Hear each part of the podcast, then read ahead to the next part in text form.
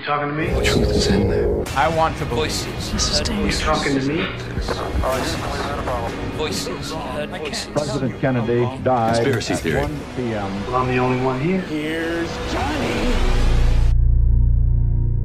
Não é possível falarmos de religião sem abordar o tema Apocalipse e, consequentemente, a vinda do Anticristo e tudo o que envolve o seu aparecimento. Entre os supostos sinais que fazem antever a sua chegada está a marca ou o número da besta. Segundo a descrição do apóstolo João no livro do Apocalipse, o Anticristo é uma divindade que chegará à Terra anunciando o fim dos tempos. Ainda segundo a descrição bíblica, depois de um período de privação que durará sete anos, a humanidade será marcada e quem não tiver a marca da besta e não adorar o Anticristo como Deus, não poderá comprar ou vender seja o que for. Esta é pelo menos a interpretação que ficou popularizada através de uma série de livros e filmes sobre o tema. O texto bíblico a que nos referimos é este.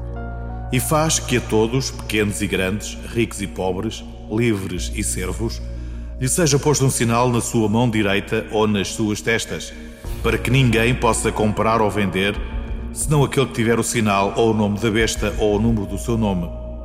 Aqui há sabedoria. Aquele que tem entendimento, calcule o número da besta, porque é o número de um homem, e o seu número é 666.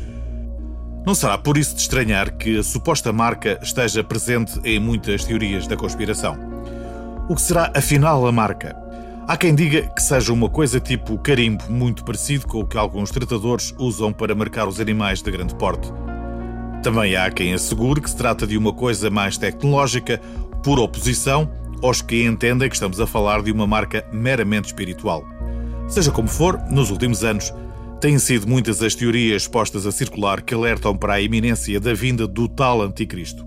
E os avisos não faltam.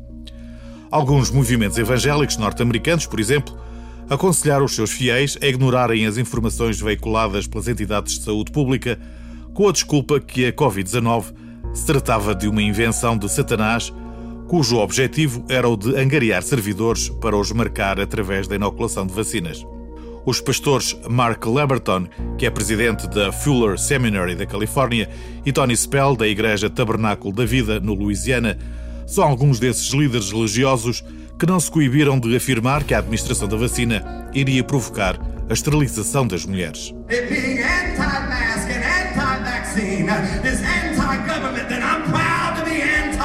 Mas não é só no mundo evangélico que se pressente a marca da besta. O rapper norte-americano Kanye West, que recentemente se divorciou de Kim Kardashian, defende a não vacinação contra a Covid-19, pois essa é uma forma de introdução do nosso corpo da marca da besta e assim impedir-nos de atravessar as portas do céu. A tecnologia parece ser, no entanto, palco preferido para o anticristo, pelo menos a julgar pelos conspiracionistas que acreditam que são os chips dos cartões eletrónicos que nos estão a marcar. O chip é a nova vedete. É a nova estrela que entra em cena e as pessoas ficam querendo.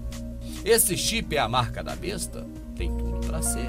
A Mastercard é uma das empresas que comercializa os cartões que são usados diariamente por quem faz transações eletrónicas. Das compras de supermercado ao combustível do carro ou um simples café, a utilização do cartão de crédito desta empresa tornou-se um companheiro quase diário. No início deste século, há pouco mais de 20 anos, a Mastercard lançou um novo tipo de chip quase do tamanho de um bago de arroz. O chip era colocado debaixo da pele da mão direita ou esquerda ou até mesmo na testa. A ideia era substituir a utilização do vulgar cartão. Já adivinhou, não foi? Mão direita, marca da besta, pois. O caminho do anticristo está sendo preparado em ritmo acelerado em todos os setores da sociedade e em todos os O locais. sistema foi utilizado em algumas empresas norte-americanas como forma de substituir o vulgar cartão de ponto, que verifica o horário de trabalho e possibilita o acesso ao local. Logo após o início do processo, surgiram especulações de que, supostamente, todas as nações do mundo iriam aderir à nova tecnologia, tornando-a obrigatória para todos os cidadãos. Alegava-se que todos aqueles que resistissem ao implante e negassem ter o microchip inserido no corpo não teriam acesso a viagens internacionais, nem poderiam transacionar bens e serviços. Esta seria assim uma marca para a vida, pois, caso o utilizador tentasse retirá-lo, este poderia explodir e contaminar o organismo com agentes químicos letais. Na Europa, o sistema já é utilizado em larga escala na Suécia, onde a compra de bilhetes de transportes públicos já é feito a partir deste processo, não sendo a sua utilização, no entanto, e como é de calcular, de uso obrigatório. Mas a prova da prova de que o anticristo já anda por cá está onde menos se esperava, nos códigos de barras. É isso mesmo.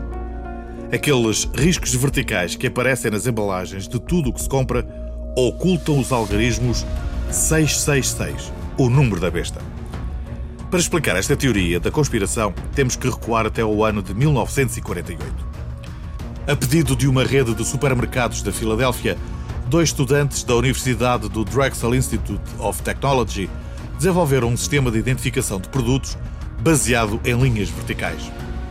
O sistema foi patenteado em 1952, mas só começou a ser utilizado em 1996, ano em que foi inventado o respectivo leitor de barras.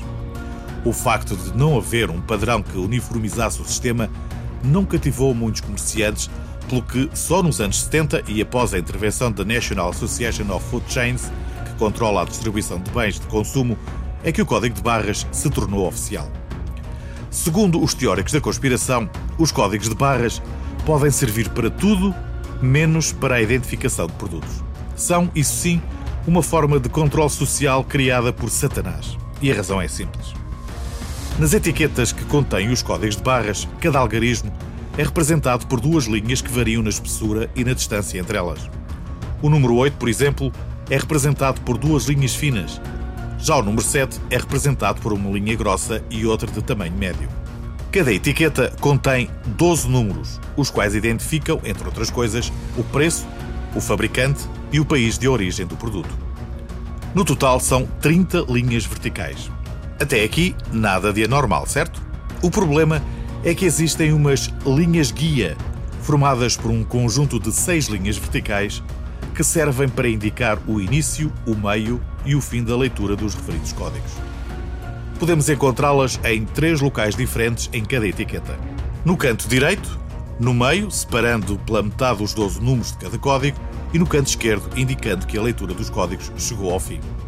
Como as linhas guia, apesar de um pouco mais longas, seguem o mesmo padrão do número 6, ou seja, duas linhas finas próximas uma da outra, cada código de barras obrigatoriamente contém o número 666, o número da besta talvez seja apenas coincidência. Ou então, o sinal de que o Anticristo ocupa a presidência de uma multinacional que opera à escala global